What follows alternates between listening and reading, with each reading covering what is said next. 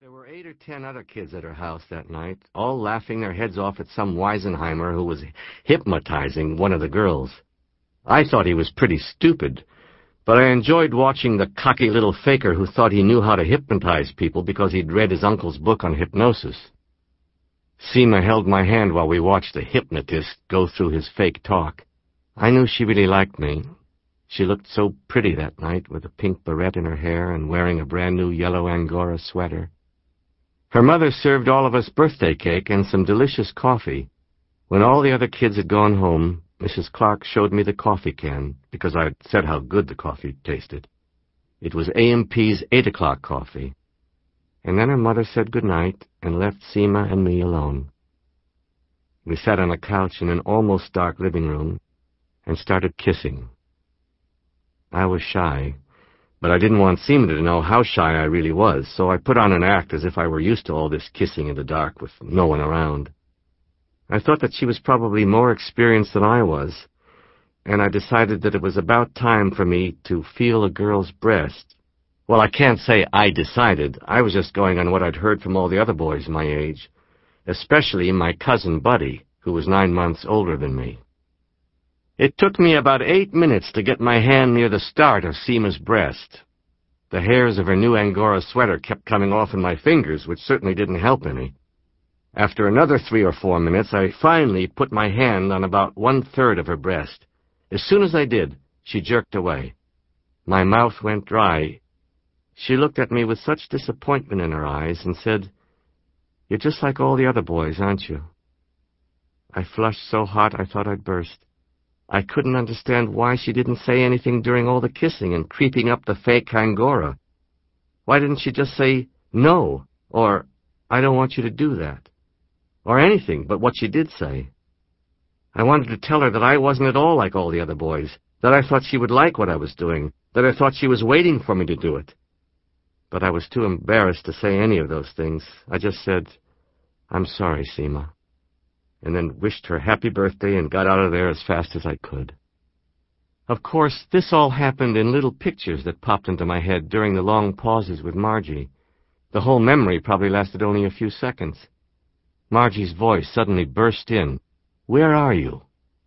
What, what do you mean? Lie down on the couch. You're not as innocent as you pretend, and Dr. Steiner assures me that you're no dummy. I want you to start talking and tell me everything that crosses your mind. Everything. However embarrassing or insignificant you think it is. I don't know whether or not I can help you, and I don't know how many times you and I will be seeing each other in the future. But whether it's one more time or several years, don't ever lie to me. Chapter 2 Can a Few Words Change Your Life? Milwaukee I used to be Jerry Silberman. When I was eight years old, my mother had her first heart attack. After my father brought her home from the hospital, her fat heart specialist came to see how she was doing. He visited with her for about ten minutes, and then, on his way out of the house, he grabbed my right arm, leaned his sweaty face against my cheek, and whispered in my ear, Don't ever argue with your mother. You might kill her. I didn't know what to make of that, except that I could kill my mother if I got angry with her.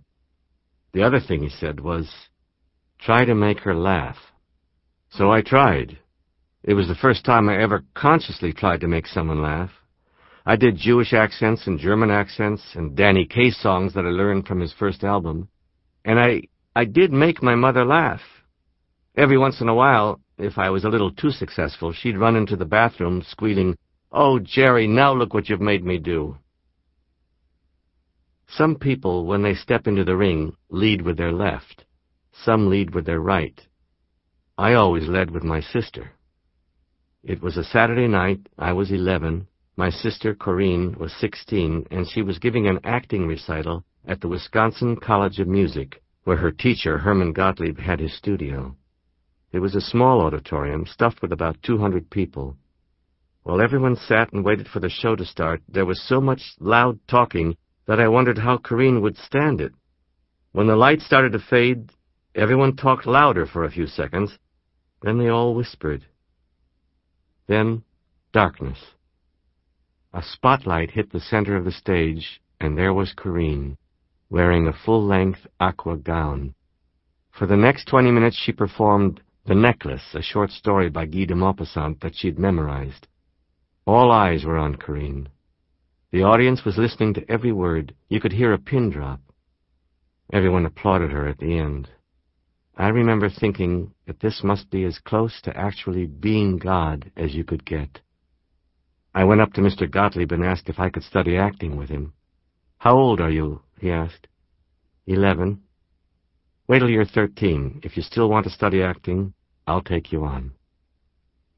When my mother was in pain, the fat heart specialist came to our house. I say fat only because Dr. Rosenthal died of a heart attack a few years later, and even though I was very young, I instinctively associated his death with how many cokes he drank whenever he came to our house. One day he came because my mother felt a terrible pressure in her chest. Dr. Rosenthal told me to go around the corner where they were putting up a new house, steal a heavy brick, and then wrap the brick in a washcloth and place it on top of my mother's chest, over her heart. It sounded crazy. I waited until all the workers had left the new house at the end of the day, and then I picked up a good-sized brick, tucked it under my sweater, and walked home as fast as I could. I wrapped the brick in a washcloth and placed it on top of my mother's chest. Oh, honey, that feels so good. In the months that followed, I would substitute my head for the brick. I'd push my head down with both hands as hard as I could, and she liked that even more than the brick. One Sunday afternoon, my dad dropped me off at the Uptown movie theater so I could see a Sunday matinee. I didn't tell him that I'd taken his flashlight out of the utility closet and hidden it in my jacket. After I paid the cashier and bought my popcorn and milk duds, I went into the theater, which was almost full. The picture had already started, but in those days, most people were used to coming in after a movie started. They would stay until they saw a familiar scene in the next showing, and then leave. This Sunday, the movie was Double Indemnity with Barbara Stanwyck and Fred MacMurray. It was in black and white. I watched for about twenty minutes, but when it started getting mushy, kissing, I took the flashlight out of my jacket and began shining it onto the screen. When people looked around to see which punk was doing this, I shut the flashlight off fast. When the audience settled down again, I switched the flashlight back on. I started making circles on the screen, my beam of light competing with the beam from the projector. I got such a feeling of joy from doing this until the manager came down the aisle with a horrible look on his face and told me to come with him. I followed him into his office. What's your name? Jerry Silberman. Please don't tell my father. Give me the flashlight. He took my father's flashlight and kicked me out of the theater. It was drizzling outside. I felt ashamed standing under the overhang in front of the theater, wondering whether or not to tell my dad about his flashlight and about the manager kicking me out. I decided it would be safer if I waited till my dad noticed the missing flashlight himself, and that might not happen for months. He was born in Russia, but came to Milwaukee with his family when he was eleven.